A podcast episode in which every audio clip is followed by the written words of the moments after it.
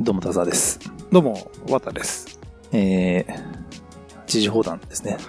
10月、もう終わりました。そうですね。今日は11月の5日はい。ってことで、まあ、珍しく配信の直前に、そうですね。ね、ホットなやつをね。はい。なので、割とね11月に入ってからね、ね情報もお届けできるかもしれないんですけど、はい。あのーここ下北のスタジオ来てるんですけど、前来たことがある事実だけは、綿さんの記録に残ってて、はいなんで来たことがあるか分かんなくて、二人でずっとそれを思い出す無駄な時間を過ごしてましたね。そうなんです。あの、始まる前に、全然こう、あの、エピソードと全く関係ない話題で盛り上がってて、あの、そのね、この今いるスタジオに、僕は来たことあるって、あの、記憶があったんですけど、多田さんが、いや、来たことないっていうふうに、あの、なんかとんでもなく、あの、強情な、強情に言い張ってくるんで、ね、あの、過去のログを漁ってうん。たら、そうです、来てましたね。来てましたね。ちょっとね、後で、これ僕あの、この後話す会話が雑談会になると思うんで、まあちょっと掘り下げて話したんですけど、はい。田沢さんがなぜか下北の記憶だけ、こうなんか下北に来る、来た時の記憶だけ抜け落ちちゃうっていう、そうななんんですよねかそういう疾患があるらしくて、何度か、そうそう、何人かのエピソードで、それちょっと深掘ってね、下北だけなんですよね。なんかね、な、な、うなんでだろうね、なんか、それいやが、この下北街変わりすぎてますから。今ね、再開発とんでもないことになってますからね。はなんか、そうなんだよね。こう、印象がどんどん変わっていくかい。ら、うんあの、に認知がこう、ちょっと認知上、下北っていう言葉と、あの、違う場所になっちゃってるっていうね。僕のあの、記憶も区画整理 されてるから、一緒に。そうですね。あの、確かに、あの、あれですね。こう、変わってってるわけですよねちょっと、だからそれは、ね。ちょっと後ほどまあまあ、そうですね。雑談で話すとしてですね、10月はね、まあいろいろあったんですけそうですねど、なんか、、あの、おなんか記憶に残るやつ、うんちょっとなんか暗い話もね、結構何個かあったりとか、あ僕で言うと、やっぱね、中本浩二さんお亡くなりになられたじゃないですか。はいはいはい。やっぱなんか結構やっぱショックでなんかこう、あの、まあ、あの、その亡くなられ方もすごいショックだったし、事故なんですね。故なんですよ。で、まあね、いろいろこう良くない噂、うんまあゴシップレベルのものが上がってたんで、まあちょっとそれ、そういうのはね、ちょっとあんまり見ないようにしてたんですけど、なんですか、やっぱり、すこのやっぱ志村さん亡くなって、うん。でもう中本さん亡くなってみたいな、なんかこうな、流れというか、もうどんどんこういなくなって、ドリドリスターズがこういなくなっていくみたいな。で、ね、まだちょっと高木さんと加藤さんはご健在でね、まだあの健康状況も、ちょっと加藤ちゃん心配だけど、うん。でもそんな中ね、こう、あの、もうたくましく生きられてるんで、ね、ちょっとそこはまあ希望ではあるんですけど、いや、もう全然いなくなっちゃったね、ドリフターズ。本当悲しいね。うんそんな中、あの、ドリフのモノマネしてる人いるじゃないですか。あいるねいるね列郷義正さん。はいはいはいはい。あの人、なんか、ね、亡くなった方も含めて、うんみんな、ちゃんとこう、超すごいモノマネをしてるのが、すごいなんか、はい。なんていうんですかね、嬉しいですよね。いやー、そうなんですよ。なんかねクオリティもね、高いですし。そう志村けんの、オフの志村けんとかね、そうですね。楽屋での喋り方とかね、すごいなと思って。ああいうのをね、やっぱりこう、なんか番組とかでやって、ね、あの本人たちを知ってる人たちが大爆笑してるっていうのがすごくこういい、いいなって思ったりは。いやー、そうなんですよね。うんなんか、そうなんですよね。でも、あの、そのさ、いやこれもちょっとあんまりね、その、辛い記憶なんで、あんまり話したくない話ですけど、やっぱ上島の龍ちゃん亡くなった後、さ、あのー、肥後さんとさ、ジモンちゃんがさ、めっちゃこう頑張ってるじゃないですか。はいはいはいで、なんか意外に、あのー、なんて言うんだろうな。もちろん、り龍ちゃんがいないのは寂しいんだけど、うん意外にあの二人の形ってなんかわ悪くないというか、なんか、あれもともと多分全然噛み合ってない二人でしょ、多分。上島さんがいて、あの、バランスが取れたみたいなのは絶対あると思うんですよ。やっぱり、りゅうちゃんいてのダチョウ倶楽部ってあだからすごいアンバランスなんだけど、それがなんかね、ちょっとお面白いんですよ。ね、そう。なんか、その、天然さが、あの二人の組み合わせで、二人だけになるから、よよりなんかね、そうそう。なんか、カオスな雰囲気になるし、もうだ、誰もまとめられない状況になるから、で、その、お落とす役もいないわけじゃん。そうそうそうそうのリュウちゃんみたいにさ、そだからあの、まあ、あの、太田上田に二人で出てて、う。出てましたね。うん出た出た。ちょっと太田になんかね、あの、気づかれてましたもんね。なんかなんかもう、変な感じで二人が滑ってるから。そうそうそうそうそう。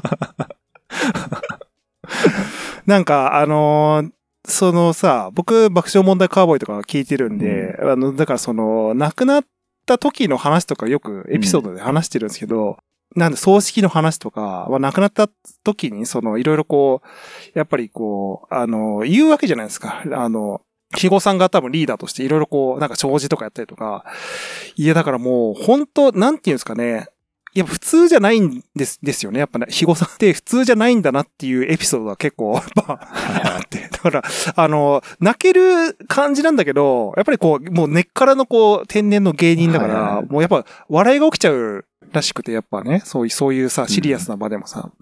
だからやっぱそれがやっぱり、すごいですよね。なんかこう、狙ってやってないから、うん。だから、それがこう、りゅうちゃんがいなくなったことによって、そうなんか、こう、ストッパーというかさ、亡くなったからさ、もう、自自由じゃん。なんか動物園みたいな状態にななるわけじゃない。うん。っていう、まあ、あの感じはあの感じで僕はまあ、あのね、ちょっと結果論だけど、いや、なんかすごい面白いなと思ってて。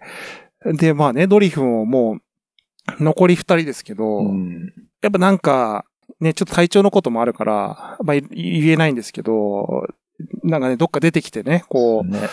話してほしいなと思いますよ。うん特に加藤さんとか。うん。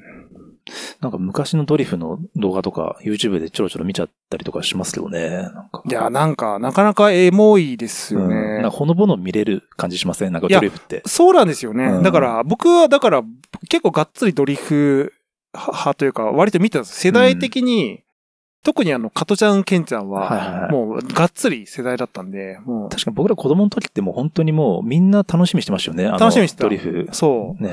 あの、そうなんですよ。うん。あの、やってたでしょ ?8 時、あ、8時じゃない、8チャンネルとかでね、その、だから、なんて言うんですかね？やっぱりこう、原体験みたいなのあるんでしょうね、やっぱね。なんか、あと、なんかめっちゃめちゃ不謹慎な内容とかあるんだけど、あれを家族で見てた 記憶があって、今思うと、家族で なかなか見づらい内容だって、ね、あるけどね。うん。だからまあちょっとそういうのが蘇ってくるっていうのはあるのと、うんあとはまあ、今見返すとやっぱ面白いというか、ま、また改めて見返すと、うんそうですね。なんか外国人の人があれ見た？リアクション動画とか、上げてるね。ねそうそうそうそうそうそうそう。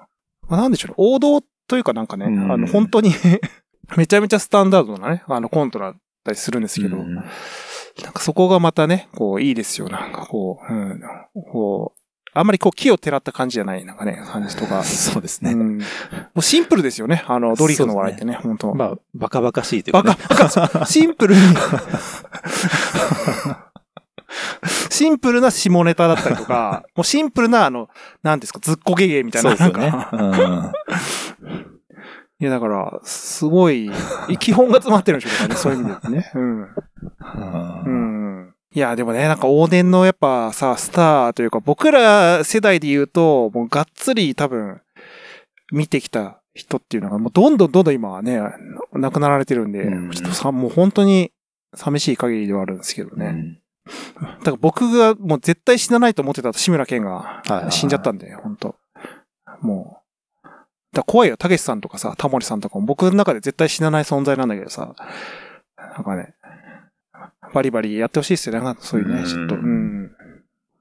まあ、えっ、と、ちょっと芸能ネタもありつつ、他にもちょっとね、いろいろ暗いニュースがいっぱいあるんですけど、確かに。うん。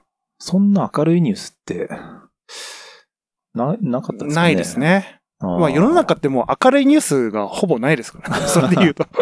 はいはいはいはい。じゃあ何ですかね。ついこの間は、ハロウィンでしたけど、そうなんですよね、ね。ハロウィンにまつわる、いろあいろのーね、大変な。あれは大変なね、本当に大大惨事でしたよね。うんイテウォンイテウォンのね、そう。んいや、最初、ニュース、まあ、その、ニュースというか、勝利倒してみたいな。いや、え、どうなったらそれでその、なんかひ、なんか要は人が死ぬのかって全然わかんなかったですけどね。うん。まあ確かにパッと聞くとね、うんその、なんていうの、あのさ、階段とかではなかっったし、そうですよね。え要はあれですね、こう、処理直して、あの、窒息死したって感じなんですかね。まあちょっと坂みたいになってたんですよね、多分ね。で、要はが。上にこう被さらってみたいな。完全に覆いかぶさるわけじゃないんだけど、やっぱりこうドミノ倒し的な感じになって、そうですね、坂道だから徐々にその下の方が下っていくと、どうしてもこう圧力が、重力がかかりやすい構造になってて、で、下側の人がもうハマっちゃってそれに、確かに動けなくなって動けなくななっちゃった。っあていう、いやー、すごいですよね。だから絵が想像できなかったから。いや、僕ね、結構ね、あれね、エゴサしちゃって結構いろいろこう見ちゃったんですよ。なんか、原因が、こう原因というか、いや、な、やっぱなんでそうなるかっていう、やっぱおぞましさがすごいあるじゃん。なんかその、うんそんなことなるみたいな、と普通に考えて。うんで、いろいろ見てたんですけど、普通のなんていうのあの、その現場、起きちゃった現場以外の大通りも、もう、完全に人でうん。動けないんです。身動きが取れない状態になってて。はいはい。要はだから、あの、抜け道というか、あの、あれでしょうね、人をこう逃がす経路とかもまともに確保されてない中で、どんどんどんどんその大通りに人が集まる構造になっちゃって、うん。中央に向けてこう人が集まるみたいな。はいはで、そうすることで細み、細い道で、その、なんていうの、細い道がすごい圧縮されてい。、うんまあ今回の事件に至ってるって感じなんですけど、いや、あれは、怖いよ。普通にあんだけ人が、そそもそも大通りでもあんな集まってるみたいな。でも日本人も、まあ満員電車とかで、ああいうこう密集ってまあ慣れてはいるじゃないですか。慣れてるねで、。実際自分がもしああいうこう、人が密集してるところにいたとしても、それがこう事故になるって、僕結びつかないなと思ったんですよね。いや、わかります。うんだから、まさかそれでこう、150人も人が亡くなる、156人ぐらいかな。うん。亡くなるほどの事故が起きるなんて僕、イメージができないと思うねだから、うんだから、まあそういう認知バイアスもあったんでしょう。うんおそらくそんなことが起こり得ないし、うん別にまあね、あの、人が集まってるからって、そう何か、そのね、事故とか、そういう、まあいざとなったらね、なんか引き返せばいいしとかいう、そういうバイアスがあったなと思うんだけど、はいはいはい。だから、割とだから一瞬で起きた、うんさん。まあね、人災なんですよね。だから、ちゃんとその、あの、起きちゃった背景とか、どういうふうにうん。起きたかっていうのを見ると、いや、それは起きるわなっていうとこはあるから、だからいかにああいう、なんていうのその、人が集まりやすい場所の、あの、例えばさ、ディズニーランドとかでもそうだけど、すっごい整理してる人いるじゃないですか。はいはいはいあの、道順とか。ああいうのがいかに大事かっていうのを、本当に痛感させられるというか。僕、あの、だからちょうど先週、まあ、あの、ちょうどハロウィンの週とか、毎日渋谷行ってたから、のあはいはいはいまあ渋谷に通ってるボクシングジムあるから、毎日行ってたんですけど、いや、ひまあ渋谷も渋谷ですごかったですけどね。31日？行きました？だと思う毎日行ってたんで、うん。あの、やっぱ、立ち止まる感じでしたね。あの、歩けなくて、やっぱ、あの、ああいう、なんですか、あそこのスクランブル交差点の前のあのあたり。でもさ、これ僕ら、そのさ、この、こういうコロナになる前から渋谷で働いてて、うんで、あの、31日だけは絶対渋谷行かないみたいな、なんか暗黙のルールあったじゃないですか。なんか覚えてます？あの、さ、31日は、あの、10月31日ね、はいはいはいハロウィンの日は、もう、あの、史上最低のなんかその、ななんていうの？渋谷の1年のそのカレンダーの中で一番こうひどいくなるじゃん。あの、ね。あの、なんていうの、いる人かじゃないよ。あの、ひうんなんか人の、んなんかこう、わちゃわちゃと騒ぎ方が、そう。だから、あ、あ、あれで面食らってたもんね。だから、そうですねだから今回の一定音のやつはもっとだから、その、より、その、なんていうの、人がこう、あの、密集すると、もうどんどんもう、こう、ぎゅうぎゅうになっちゃう場所に、それだけの人が集まってたってことなんで。でもさ、渋谷もわかんないよね。一歩間違えるとうん、全然なんか、そういうの起きてもおかしくないそうですよ気がするねうん変な細い道いっぱいあるし。ありますよね。なんか、どっかのなんか、テレビで言ったんだけど、例えばさ、渋谷のスペイン坂とかさ、はいはいはい。絶対危ないよね、あんな。あそこ危ないですよね。絶対危ないよね。あれなんかもう、すすぐ起きるよね。確かに確かにうん。だからやっぱ、あ人大勢いるとき、ああいう細いとこ行っちゃダメなんだよ、やっぱね。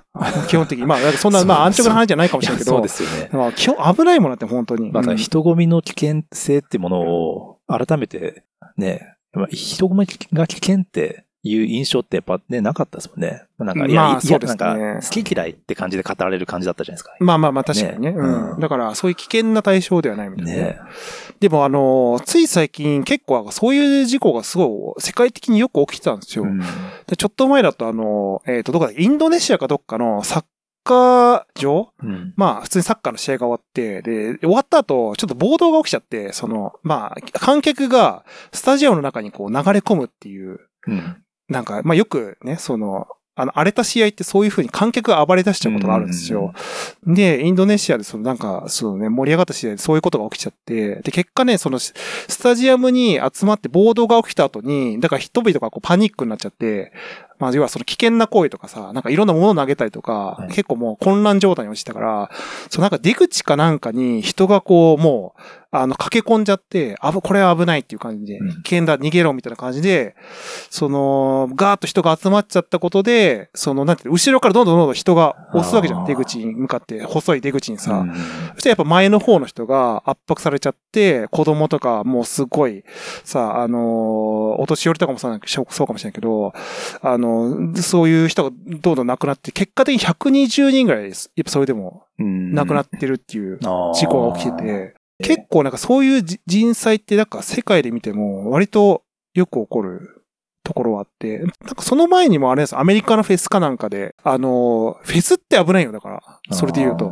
だって、さ、後ろの何万人って観客がもう前のその、例えばさ、はいはいはい。列にさ、後ろからこう、ごどんどん押したらさ、もう前の人普通に圧縮されるからさ、はいはいはい。だからそういうなんかアメリカのさ、フェスで、有名なラッパーがその主催したフェスで起きちゃって、もうそれもやっぱ、あの、子供とか女性が、うんいろいろ亡くなって何人か死んじゃったっていう事故ありますけど、結構ね、あの、言、言っても結構身近、身近ではないんです身近って言うとちょっと語弊があるかもしれないけど、まあ簡単に起きやすいメカニズムではね、あるんだと思います。はいうん。そうか、まあだから自分がそういう場所が好きかどうか関係なく、あの、巻き込まれる可能性がありますもんね。そうなんですよ。だから、うん。あのー日本だと何でしたっけ？あえっ、と、花火大会、明石の花火大会かなんかであーそうですねね、昔あったっていう、同じようなケースね、あります。だから、ちょっとそういう人が賑わってる場所で、なんかあの、ね、に、そのなんか、催しが行われてる間はいいんだけど、例えば、帰りの、帰り道とかで、うんすごいこう人がぎゅうぎゅう詰めになってとか、なんかた、確かにその過去経験としては何回もあるうん経験じゃん、これって。だからいつ起こり得るかね、わかんないようなそうですよね。とこもあるからね。だから、僕渋谷で歩けなくて、僕、僕はなん、僕、なんで僕は歩けてないんだって思いましたもんね。それ僕いいつも通りいるだけなのに。でもあれ渋谷のやつほんとそう思いますよね。なんかこの、ん何を待たされてるのかわかんない状態ってね、あるよね。あれ31でしたっけ？あれ31あ。だからか。いや、あのね、ジム空いてたんですよ。渋谷のジム。え、は みんなハロウィン行ってるってこ いや、わとかんないけど、その、いや、渋谷。あ、じゃあ渋谷に行きたくないかっていうのがあったのか。うん。いや、まあみんなハロウィン、ハロウィンに行って行ってるかもしれないけどね。その仮装してね。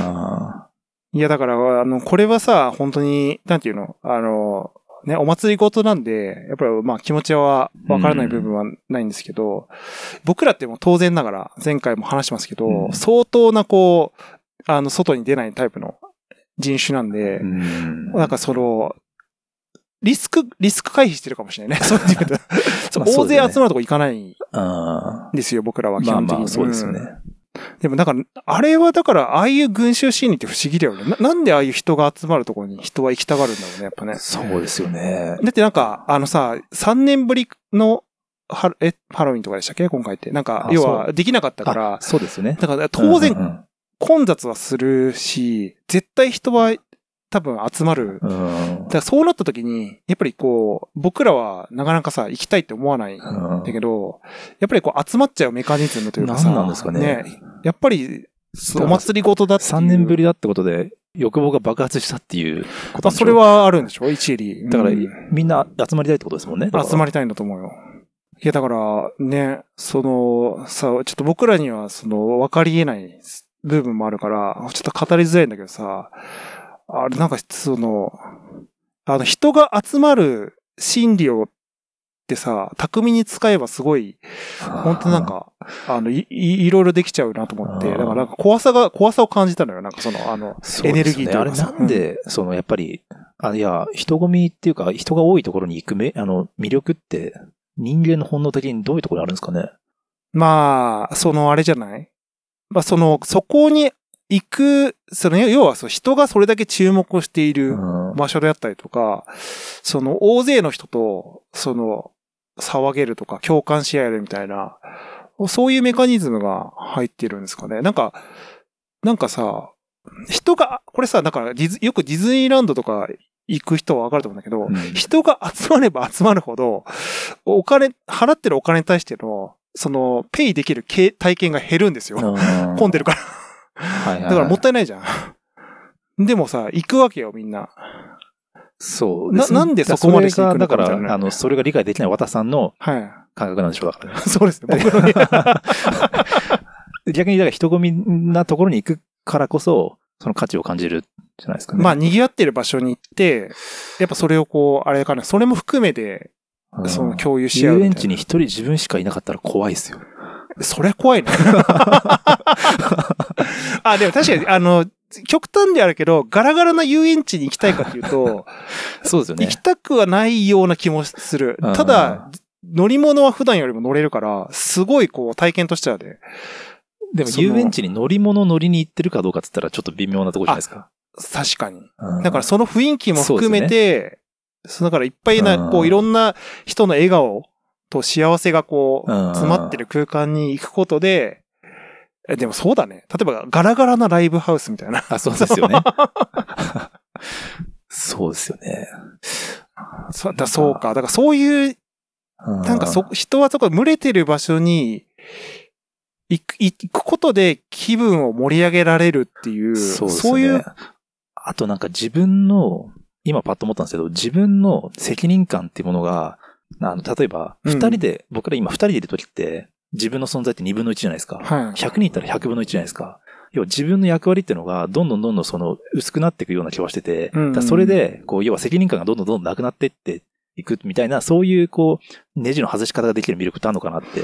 あ、なるほどね。うん。あ、なるほど。だからそれまさに群衆心理だね、ばかりになれるというか。うん。それ群衆心理だね。なんかまさに。だから集まることによって、そうだね。その、多分普段、その、制御しちゃってる、なんかあらゆる感情みたいなのを、こう、バッとこう吐き出すような。そうですよ。例えばさ、あの、さ、なんか、あの、海水浴場とかそうだよね。あの、要は、あ、だって普段、水着でさ、肌を露出するなんて、はいはいはい。本当の意味で言うと、恥ずかしいわけじゃん。あはいはいはいはいの、そ、そんなこう、なんていうの？あの、それはまあ、もちろんね、その、服着てる人の中で、その水着になるっていう、まあそういう極端な話じゃなくて、うん。あの、普段そこまで別に露出したくない人でも、なぜか海水浴場に行くと露出したく、あ露出したくというか、まああそれが合わせて自然にこう、あの、肌をこう見せることができるみたいはいな、だからそういう感覚に確かに近いののかもしれないから、それってそこに行かないとできないんそうですね。で、それは、例えばもう、もう、まあね、南国のビーチで一人、一人占めで、なんていうの、ビーチを楽しむのも、それはそれで一興ではあるんだけど、やっぱりこう、なんていうの、人がいる中で、うんそれなりにこうね、わちゃわちゃ人がいるとこで、その、なんていうの、泳いだりとか、うん。ちょっとできるみたいなのが、その、あれだよね、体験としては、自分、なんですよ、自分のその、なんていうの、こう、あのね、いろいろこう見せることもできるし、そうなんか承認欲求満たされるみたいないろんなのがあるんだろうと思うけど、そういうメカニズムがあるってことですね。うんあそう考えると奥深いな。なんか、でも、ハロウ、あの、なんかそのイテオンのパーティー、あれ、ハロウィンパーティーっていうんですか、うん、まあ、なんかそんな感じはあったね。だからやっぱり、なんかすげえさ、なんか、もうクラブみたいな、ダン、ザン、ザン、ザンみたいな音楽なってて、だからただその、街を挙げたクラブイベントみたいな、なんかそういう感じだったのか。だからやっぱ、ちょっと非日常感もあるし、あれだけの人が集まる場所に行く意義みたいなのは、確かにそういう意味で言うと、あるのかもしれないっていう。自分が仮装するのは？いや、僕はあんまわかんないんですよね。それはだからでも、そのあれじゃない？まあ僕らは、あの、ちょっと主主義的に、みんなでも、みんなでしたら楽しいのか、それはでも。何で、あいつ何で来るかな、みたいな。やったことないからかな。まあ、やってみたら楽しいんですかね？なんか、まあ、もしかしたら身内で、あ、でもまあ、僕めんどくさいなってやっぱ思っちゃうな。まあ、身内でね、知り合い同士でパー、なんか、本パーティーとかで、それぞれなんか、なんか面白い格好してきてって、みたいなぐらいだったら、はい。なんか楽しい気はするな。そうだね。だからちょっと、あのーその、なんていうんだろう、普段できない、そうですね。ちょっとしたね、そういう、うんまあでもおそれがふざけみたいな、ね。それが街に対して街をそれで練り歩く、まあ、楽しさがあるのか。まあだから、あれでしょ？その、渋谷のハロウィンでもさ、もうや、もうやたら露出しまくった、下着ユニバーみたいな。やつですよね。だから、そうそうその目立ちたいみたいなのも出るからね。その、過激、普段より過激なことして大丈夫みたいなね。うん。まあそういう承認欲求もあるのかもしれないけど。ううんん。まあでも確かに、ふ、あの、確かに、そういうハロウィンじゃなかったらできないことたくさんありますもんね。例えば、あの、林家ペーパーコ師匠のコスプレとかさ、絶対ハロウィンじゃないとできないじゃん。まあそうですよね。そうそうしそうたいかどうかは置いといて。でもなんか、そそれをやれる機会があるっていうのは、確かにいい,、まあそうかいいのか。うん。まあ、コスプレ的なことを、まあ、堂々とできるのがあの日ぐらいなのか。まあそうだ。それかうんコミケとか。そうか。あまあだから、そういう、あれでしょうね。そういう人々のそういう願望の表れがあれだけの群衆をこううん生み出すっていうことなんで、相当なエネルギーがあるってことなんですよね。だから、それをやっぱりちゃんとこう、交通整理とか抑止してしないと、そういう事故がやっぱり起きちゃうし、あの、、ちょっと思い返せばさ、渋谷でトラックがあ、そうそう、ひっくり返すみたいなそれ思い出した。そうそうそうそう。あんなの、うん。あれだって普通に犯罪じゃん、みたいな。なんいか、やね。ああいうのがこう、だって盛り上がりすぎちゃって、もう、自分も仮装してるからさ、バレないと思ってるのかもしれないですけど、なんか、あ盛り上がりすぎちゃって。あ 普段できないあんなことをやっちゃうっていううん。ことだから、でそれぐらいこう、そもそも人々のその、なんていうの、この気持ちが、うん。それだけこう舞い上がってるものじゃん、お祭りごとって。うんうんだからこそちゃんとやらないとだダメっていうことなんでしょうね、やっぱね、これは。そうっすよね。ね。だから、ああいうのって主催者がいないからこそ難しいですよね。いや、だから、そう、今回のやつは、本当街を挙げてのハロウィンイベントじゃなくて、勝手に集まったやつですからね。あの、渋谷のハロウィンとかももちろんそう、まあでもあれはね、ちょっと煽ってるとこあるけど、テレビとかで。でも、自然に集まっちゃってるやつだからね。まあね、そうそうそでも、まあでも、国としての責任としてやっぱでも、そりゃ集まるじゃんっていうとこう。に、うんちゃんと整理を入れなかった。しかも、さ、通報とかあって、もうかなり危険な状態なのに、すげえ初動が遅かったみたいなのとかね、うんやっぱ責任は出てきちゃうかなとやっぱ思うけど、うん。いやね、全くそういうのに行ったことない二人が、まあね、想像上話してるんで、ちょっとね、場合によってはお叱りを受ける可能性もあるんですけど。コスプレに関しては意外となんか全然普通の、なんか人なんかあの、フェイスブックで友達になってるような人が普通にこう楽しそうに、あの、まあねコスプレとかしてたりするから、うんまあそれはね、まあ、やったら、こう自分もこう、楽しさとまあわかるん確かにじゃないか仮装してみるみたいなね。やっぱそう、イメージできたいな。いや、だからなかなかだよね。なかなかこう、うん勇気がいるよね、やっぱね。やっぱ自意識過剰だからう、んすごい悩みすぎて当日何もできない。何もできないうん。結局地味ハロウィン。地味ハロウィンは僕でも面白いなと思いますけど、ね、ああいう。あそうね。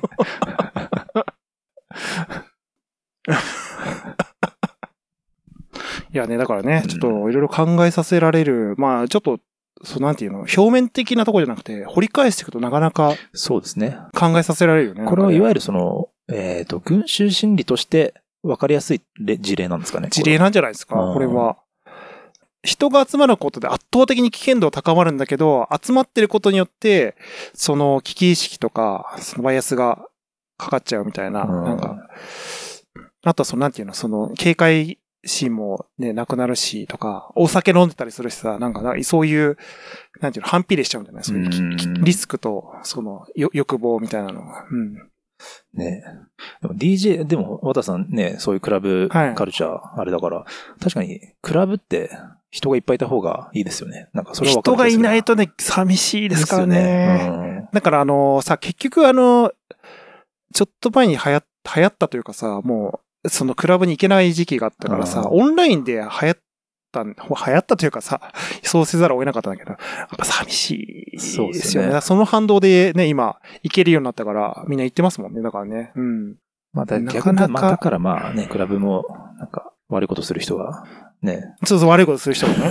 そう、だから、まあそういうなんか人がこう集まって暗い場所でみたいなのがね、そういうのいろんなシチュエーションがあるんで。昔ね、あの、クラブで働いてた時に、やっぱ、小部屋気をつけとけって言われましたもんね。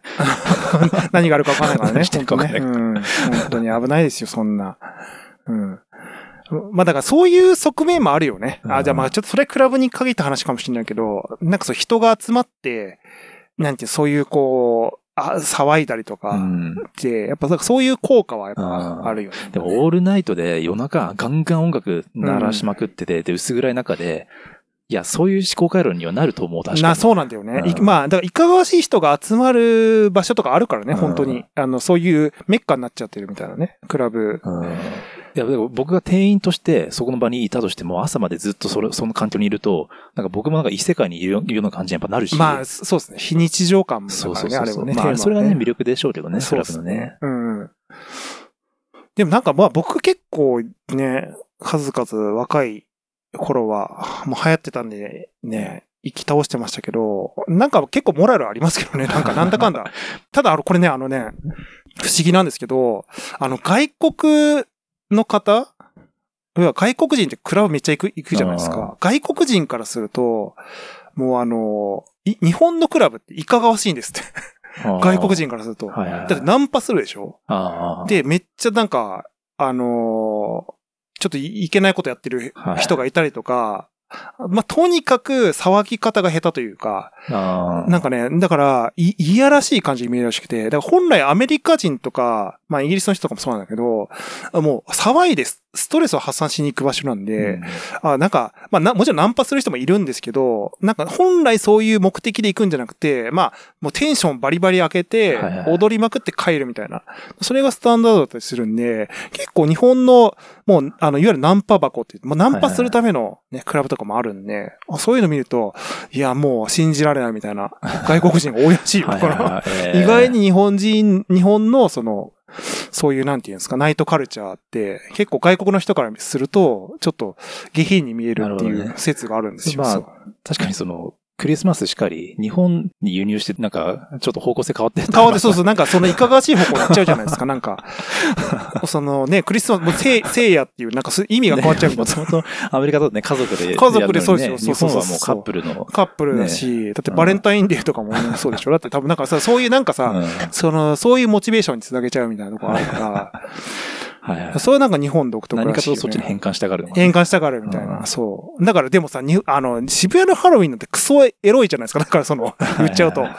あの、だから、そうなるよね。そう、なんか、そそれはだって、すなんか、うんまあ、そう、煽ってるもんね。なんかね。うん。うんまあ下着ユニバーし、下着ユニバーはちょっと種類が違うかもしれないけど、うん。まあでも、まあ露出のね。露出だよねそういうのは変わらだからやっぱああいうのっての、日本独特っうんぽいですよ、言っちゃうと。うん。なるほど。だからまあ結構その日本のお祭りの感覚って少しちょっとやっぱ海外の、ねはいはいはい感覚と違うのかもしれないんうんうんうん集まり方とか集まった時のその騒ぎ方みたいな、そうですねちょっと、まあだから昔、もしかしたら歴史的に、こう、お祭りってものに対するその捉え方が、海外と日本で、日本は独特なのかもしれない独。特なのかもしれないですそのね。辺をなんか掘り下げると、もしかしたら面白いのかもしれないですね。いや、そうなんですよね。うん。でもなんかその、あの、これちょっと知人と話してて、なんかその、あの、おすごいね、その人が言ってたんですけど、なんかそのお祭り力みたいなのが、うん。今のその日本人には足りないみたいな言ってて、はいはい。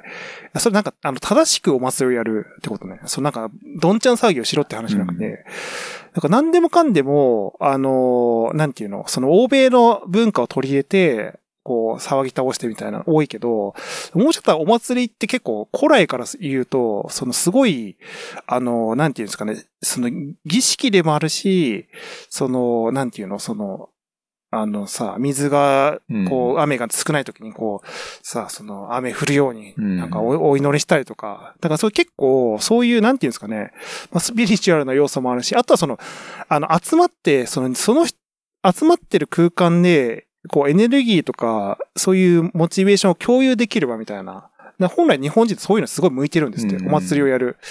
あの、なんていうの、そその、あの、素地みたいなのがすごいあるらしくて、だからなんかそういうのを活用すれば、こう、なんていうんですか、今ってこうね、日本は、もう、あの、変に多様性を意識しちゃってるんで、うんいろいろこう、一枚岩になれないとこあるんですけど、もうちょっとお祭りっていうのを正しく認識した上で、こう、ちゃんとそういう、なんていうの、集まって一致団結していくみたいなのが重要なんだみたいなの言ってて、あ確かに、まあ、あの、今さ、日本にあるお祭りって本当なんか海外式のが多いんだよね。だから、うん。もちろんその、なんて、盆踊りとかそういうのあるけどさ、はいはいはいうん。だからもうちょっとなんかね、日本古来のお祭りとか楽しみ方みたいなのが、うん。まあ、蘇ってくるとね、いいのかもしれないですけど。うん。まあ、なんか、例えば僕も別になんか人と交流したりすること自体は好きだから、でもなんで祭りがちょっと苦手かって言ったら、うるさいからなんですよね。騒がしいし、だから僕が望んでるのはテンションの低いお祭りを望んでますよ、僕は。あ、まあ、でも、さうん。あ、もともと日本の祭りって、だからそこまでうん。騒ぐって感じじゃない、ないんでしょ、多分。なんか、なんていうの、その、いそうですね。騒ぐって何なの？な さなんで騒ぐんですか？や、テンション上がっちゃうからねさ。まあ、だから、踊っ、なんていうの、その、踊るとか、まあそういうのはね、ああるったでしょうけど。でも規制じゃないですか、どっちかというと、その、そうだね、今はね。えーみたいなね。そうそうなんか、パーティーだからね、やっぱその、お祭りうんとパーティーみたいなセットになってるんで、今。うん。ねうん。それは多分うるさいから行かないってなっちゃう。た二人なんだよ、多分それは。そうそううんそうそう。その特に得はないしね、そこそれに対してなんかその、行くことに対してね、その、うん。そうなんですよね。うん。まあだからね、そういうところで、まあちょっとね、その今回のハロウィンのやつは、ちょっとそのね、いい、その、もそもそも韓国のやつだから、うんそのね、あの、またちょっと僕らの、その本来日本のやつとは全然違う話なんと思うけど、まあそういう、だから、なんていうんですかね、こう、すごいこう、どんちゃん騒いでみたいな、みたいな群衆心理とかバイアスはう、んすごいね、その、あの、ちょっとその、改めてこう危機意識というかさ、そうですねなんか学ばされいや、る確かに。ものでしたよね、う本当にね。ん、本当にうん。まあ、でもそうですね。そんな、うん。そんなところですかね。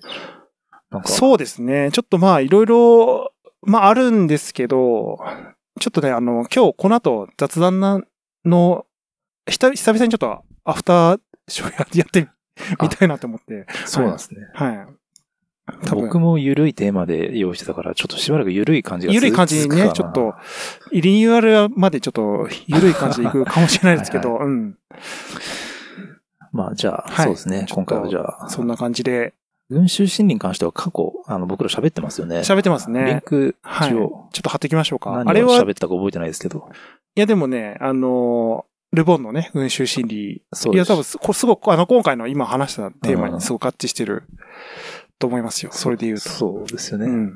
あれ、僕が、そうです。田田さんが、あの、テーマとして持ってきたやつです。は忘れてるんですか？い、気になるんで 僕も聞き返してみようかなと思います。僕はもう結構き、あれ、あの回好きだから何回も自分で聞いてるんで、覚えてますけど、いや、いい話してますよ。あの、なんか、自自粛、自粛ムードの中の、あの、なんか、なんていうの、あの、あ自粛ムードじゃねえわ。あの、マスク、マスクが売り切れた時の、なんかそあの、取り合いの話とか、はいはいはいはいはい。トイレットペーパーなくなったとか、そういう話。してますね。なるほど。なるほどじゃないですよ。全然覚えてないな。全然覚えてない。まあまあ、じゃあ、そのね、ちょっとエピソードも、はいじゃあおさらいしてくださいあれば。じゃあ、そんなところですかね。はいはい。じゃあ、ありがとうございました。ありがとうございます。